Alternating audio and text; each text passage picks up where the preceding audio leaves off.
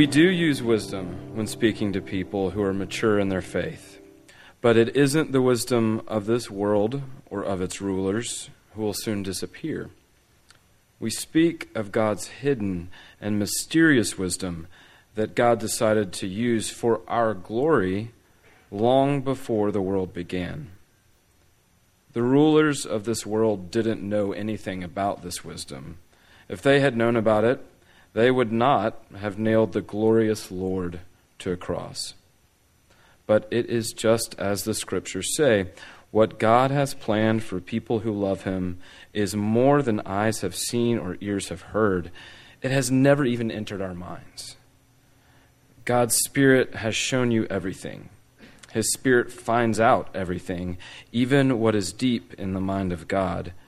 You are the only one who knows what is in your own mind, and God's Spirit is the only one who knows what is in God's mind. But God has given us His Spirit.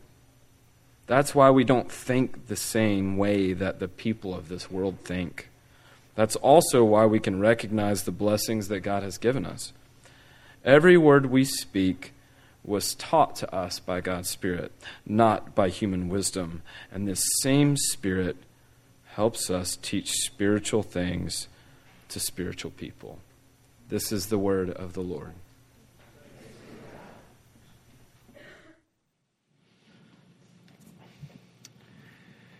Well, like you, I, I find that there are uh, a couple of levels that you process your Christmas break at, depending on whether you're at a party or at a quiet lunch. Uh, if you're at a party, someone says, How was your break? You say, Fine. And that's, that's very appropriate for a party. But what I find is that if I have the privilege or the opportunity of sitting down with someone and hearing a little more about maybe uh, how their, their break was, often I'll get one of two conversations. One will be, you know, it was good, got to be with my family, but I realize they just don't know me that well. That's a, a common conversation I, I, have. Then the other one is, uh, you know, it was good, got to be with lots of people I care about, and uh, went to a lot of fun things, went to a lot of gatherings, but, but you know, I, I'd leave the Christmas party and somehow I would feel lonelier than when I got there. I've heard that a number of times this Christmas and many Christmases. We all want to know and we all want to be known. We might call that a longing for intimacy. Uh, we're hardwired for it. Not only with other people, we're hardwired to know God, too.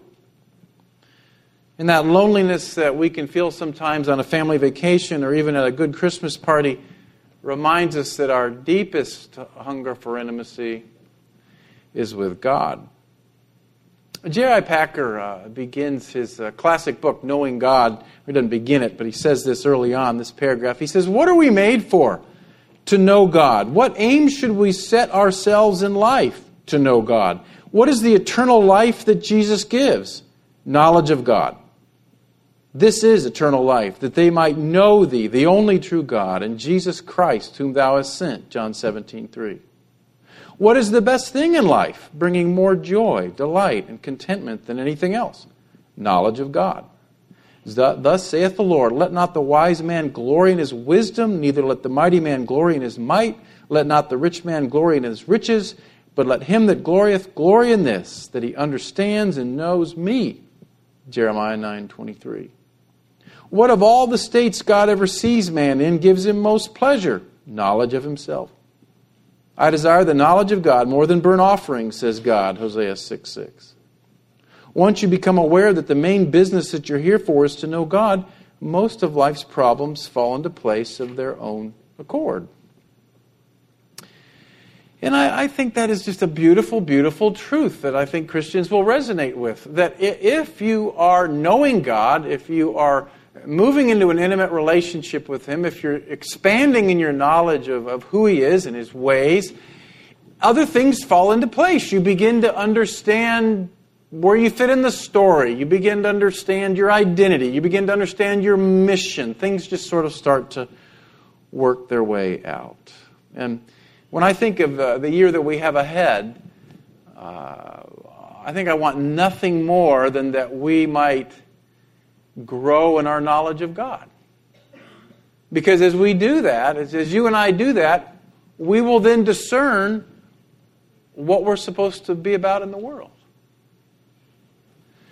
Now, Adam and Eve knew God in the most intimate way possible. When they sinned, uh, though, they lost that intimate knowledge of God. Sin blocks the capacity to know God. And then the Bible is fond of using metaphors like uh, uh, light and darkness, then, to talk about the world. Uh, John's gospel opens, the light shines in the darkness. So sin has put us in a place of spiritual darkness. Sin has kept us from being able to know and commune with God. Thankfully, God has come into the darkness, revealed himself so that we might know him. And last week we talked about one way that he does that. We called it general revelation. We said God speaks to us through conscious and creation as a way to reveal himself. But we also said that wasn't enough, that creation and conscience were enough to let us know that there was a God, uh, that we would like a relationship with Him, that somehow we're estranged from Him, but that creation itself, conscience itself, wasn't enough to show us how to have that relationship with God. So God talks another way, and sometimes we call it special revelation. First, He gives His Son to reveal the nature of the Father. Hebrews 1 1 1. Long ago, in many ways and at many times, God's prophet spoke his message to our ancestors, but now, at last, God sent his son to bring his message to us.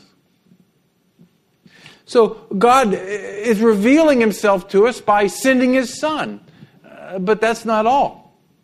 The Father also sends the Spirit so that we can continue in an ongoing relationship with the Father that the Son made possible. Paul prays for this in Ephesians 1. 17. I ask the glorious Father and God of our Lord Jesus Christ to give you his Spirit. The Spirit will make you wise and let you understand what it means to know God. So, see, all the members of the Trinity are involved in this business of revelation. All the members of the Trinity uh, uh, uh have a role to play in helping us recover that lost knowledge of God. The Father sends the Son to reveal God, to die, to rise again, to make it possible for us to be reconciled. The Father sends the Spirit then to continue the conversation, to continue to commune with us. But how does that work? I mean, we're saying that the Holy Spirit helps us know God. That's a pretty big statement. If you buy into the first thing I said tonight, that the most important thing in life is knowing God, knowing your place in His mission and His purpose, that's the most important thing in life. And, and then if we're saying the Holy Spirit is God's gift to help you do the most important thing in life, how does that work? Well, a passage that addresses that question is the one that Austin just read from uh, 1 Corinthians. And the Corinthians, of course, were Greeks, and they were very impressed with the wisdom of their philosophers. Uh, they loved rhetoric, they loved spellbinding speakers, they loved eloquence. And if you've read Corinthians lately, one of the, or ever, one of the things you probably picked up was Paul's on the defensive because they think he's a lousy preacher. Read it, you'll see it they're not impressed with the way that he speaks. He doesn't have the rhetorical flourish of the greats that are wandering around that, that Greek city.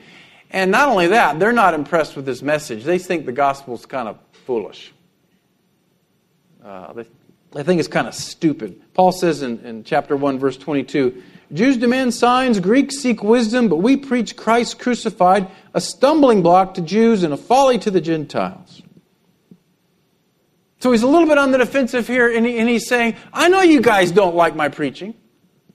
I know you can get better orators down the street, but here's what I'm saying to you. I know you think what I'm saying is foolish, that it's, that it's a stumbling block, but it's actually the revelation of God by the Spirit. Well, he begins the chapter, chapter 2, by saying this. He says, Friends, when I came and told you the mystery that God had shared with us, I didn't use big words. I didn't try to sound wise. In fact, while I was with you, I made up my mind to speak only about Jesus Christ who'd been nailed to a cross. And first, I was weak and trembling with fear. When I talked with you or preached, I didn't try to prove anything and sound wise. I just let God's Spirit show His power. That way, you'd have faith because of God's power and not because of human wisdom. And then, in this wonderful passage that we're going to look at tonight, Paul says, We are preaching wisdom, you know. But it's a different kind of wisdom that you find in the world. It's a wisdom that you can only receive by the Spirit. Let's look at what he says. Verse 7 We speak of God's hidden and mysterious wisdom that God decided to use for our glory long before the world began. He says, I, I, know, I've read the philosophers, I'm trained in, in argument, I'm even trained in speaking. I hear their arguments, but let me tell you something. What I'm bringing to you as an apostle of Jesus Christ, as a minister of the gospel, is a mystery. It's, it's a secret it's truth that you can't figure out on your own. And then verse 8, he says, The rulers of this world didn't know anything about this wisdom. If, if they had known about it, they would have nailed the glorious Lord to the cross. Hey guys, even the smartest people of your world totally missed this. The most powerful, brightest people of your world didn't get it. And then he says, actually, this was prophesied. And he paraphrases a, a, passage in Isaiah. He says, it was just as the scriptures say. What God has planned for people who love him is more than eyes have seen or ears have heard.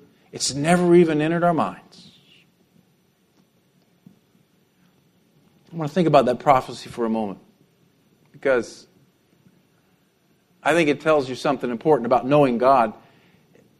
God has a plan, he says, for the people who love him. God is on a mission in the world. God is doing something in the world to reconcile the world to himself through Jesus Christ. He wants you to be a part of that mission. That's your purpose in life. Each one of you has a unique role in the mission of God. He has known about your role from before the creation of the world. And until you know him, you'll never even think of it. It's a secret.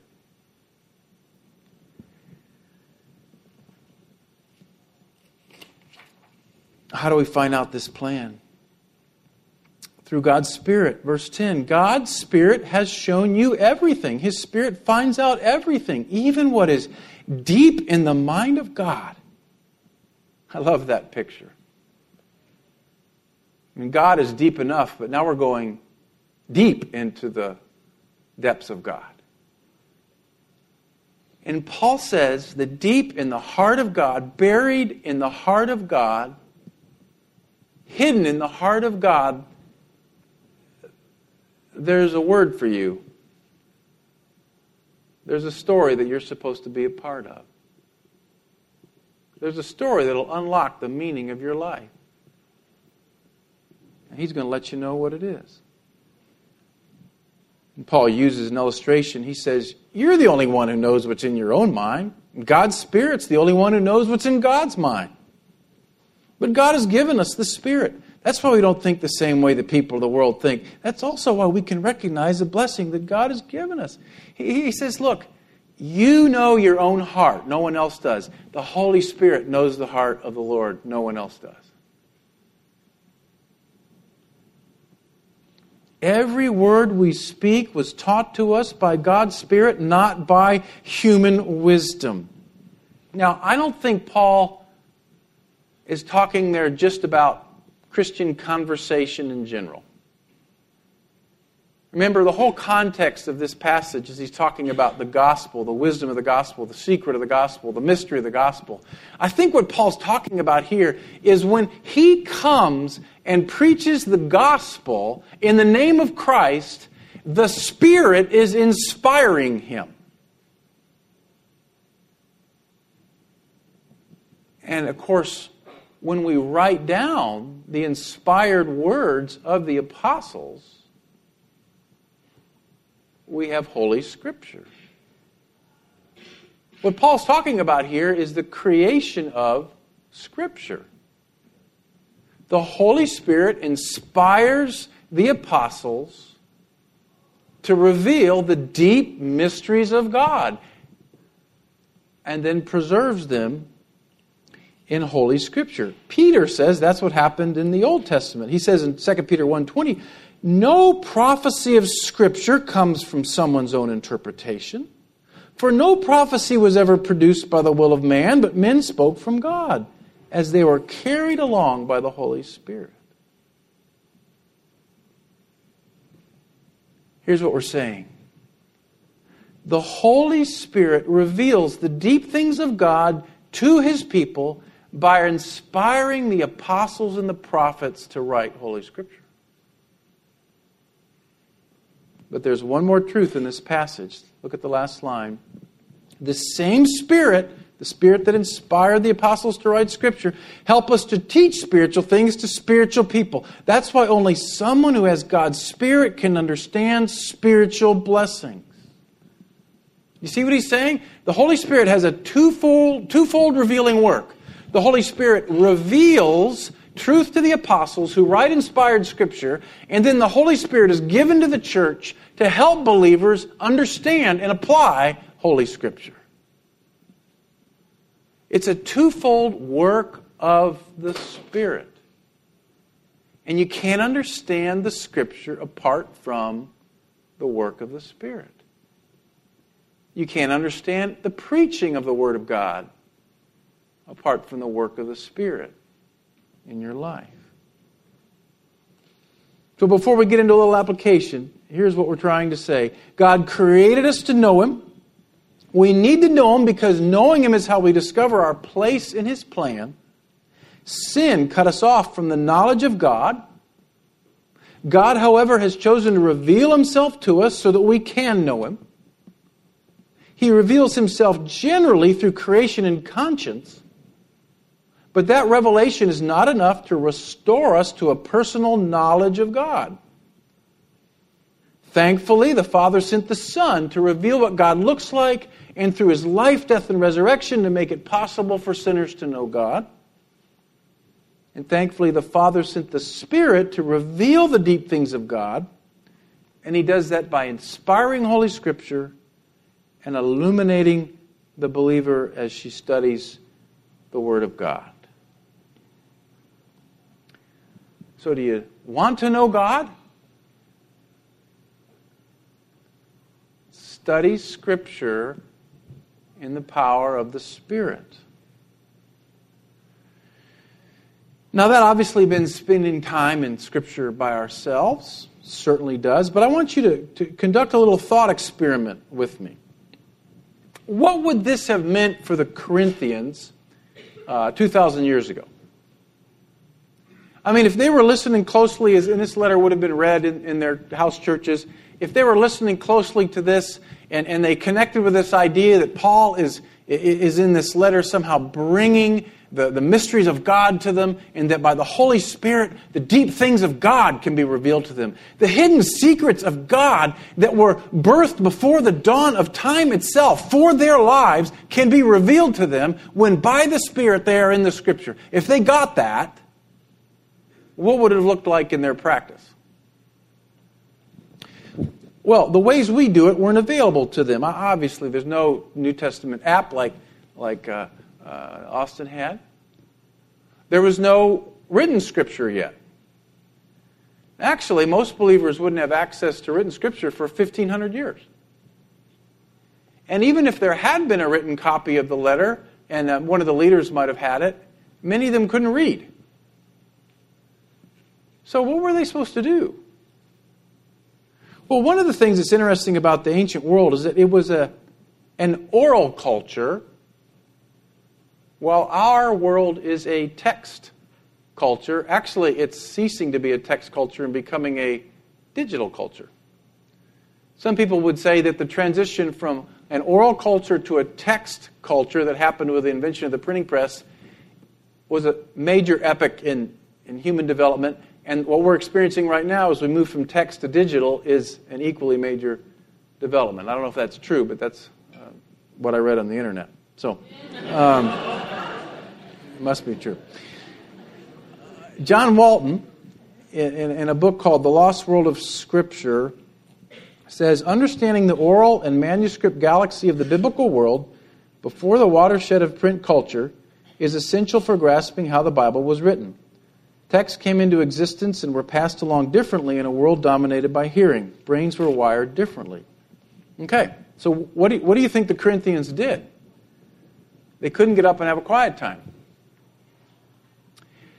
I think they got together in homes and, and a leader read from a scripture or a letter, or perhaps even memorized the letter, which would have been much more common in oral culture, and said it out loud, and then they talked and prayed about it as a community.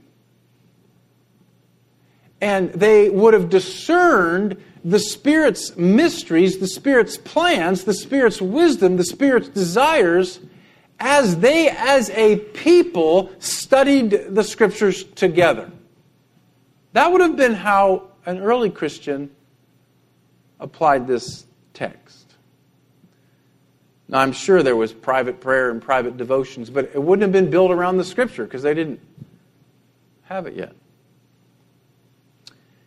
Now, for me at least, that's kind of a new way of thinking about reading Scripture. Uh, normally, I would a sermon like this would would drive me to tomorrow morning. It would, it would, it would drive me to, to that wonderful privilege we have of getting up in the morning and putting on the coffee and getting out our journal and breaking up the Word of God and, and having Him speak to us. And I hope it drives you to do that. It should. But I don't think that was the primary application in the early church. The primary application would have been get with your people, get with the people you're doing life with, crack open the Word of God, be in prayer, and together discern the Spirit's movement in and around your lives together.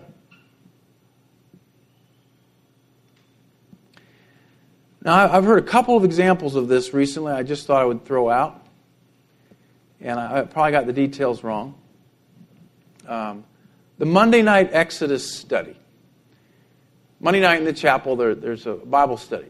There's going to be another one coming up at the Otis's house uh, another night of the week. We'll tell you about that during announcements. But a Monday night, group of people have been studying Exodus together for about 18 months. And when they finished Exodus, they decided to take some time and get together, and, and each night, one or two people talk about their own Exodus.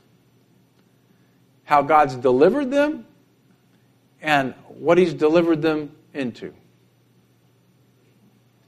And last week, in two different meetings, two different people said their whole life had been rearranged because of being in that community, reading that scripture together. See, something happens when you start to read scripture with your people together. Second example. Uh, there's something going on over in Mechanicsville. I don't know what you call it. A lot of young people from a number of churches have recently moved into Mechanicsville. A lot of folks have been there in our congregation for many years.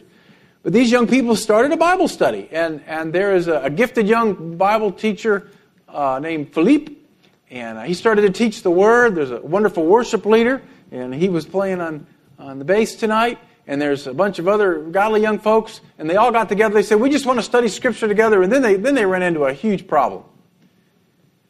People started coming. And went from 15 to 20 to 25 to, you know, towards 30, and it didn't fit in their house anymore. And, and, and, and as this is happening, people are starting to show up in the neighborhood and move into the neighborhood. And, and, and they're starting to wonder what is going on in our neighborhood. What do we do? How do we structure this? And, and whole lives are being turned upside down as this little community gets into the Word and studies it together. Oh, it's a mess. They're all very anxious about it. Uh, but it's what happened when you approach the Scriptures that way. One other Park Ridge study. A number of Park Ridge families started gathering for prayer and scripture reading every day. Uh, they share a, meal, share a meal together once a week. And as they are in the scripture and as they are praying, the Spirit is revealing the deep things of God. I'm getting emails. Can we take a walk? Can we, can we pray? Something's stirring over here, Doug. I'm not sure what it is. Uh, we want to we want to walk into it with the rest of the church. Something's happening. That's what happens. This is dangerous stuff. It's also good stuff. Well, here's kind of two a thought and a question that I have as we end this tonight. If, if, if this is really true, that one of the ways that you and I discern the deep things of God for our lives, in addition to a good quiet time, is that you find your people and you crack open the scripture and in prayer and listening, you let Him speak. If that's God's plan for us, then here's what I'm trying to figure out. There's probably 30 different expressions of people groups in our congregation. Some of you are going through books of the Bible. Some, a lot of you are, are getting my Sunday afternoon uh, discussion questions, and you talk about the sermon. Uh, I would love to know what the Spirit is saying to you. And honestly, I don't know how to do that. But maybe that's something you could think about. I just wonder if as you're in your group and you're wrestling with Scripture, and you're in your group and you're wrestling with Scripture, I wonder if there are common themes that come up that relate to the body as a whole that we ought to know about. And then the last, this is just a thought. You know, we've got this retreat coming up this week, and we've called it the Invited Retreat. We've talked a little bit about it. Essentially, it's a, it's a time to be together in God's Word Kent is a really solid Bible teacher. He's going to go over the whole story of God. He's going to talk about the Trinity and how it affects how we love and relate to each other. Uh, I just was talking to him Friday about it. I'm really, really excited about it. And I have this hunch that as we go through that retreat together and do something we, I don't know if we, we don't do this much as a body, where we take a whole weekend, Friday night, all day Saturday till 5 o'clock, and we sit under Scripture together, I wonder if the Holy Spirit is going to reveal some of the deep things of God to us. I think He's going to speak.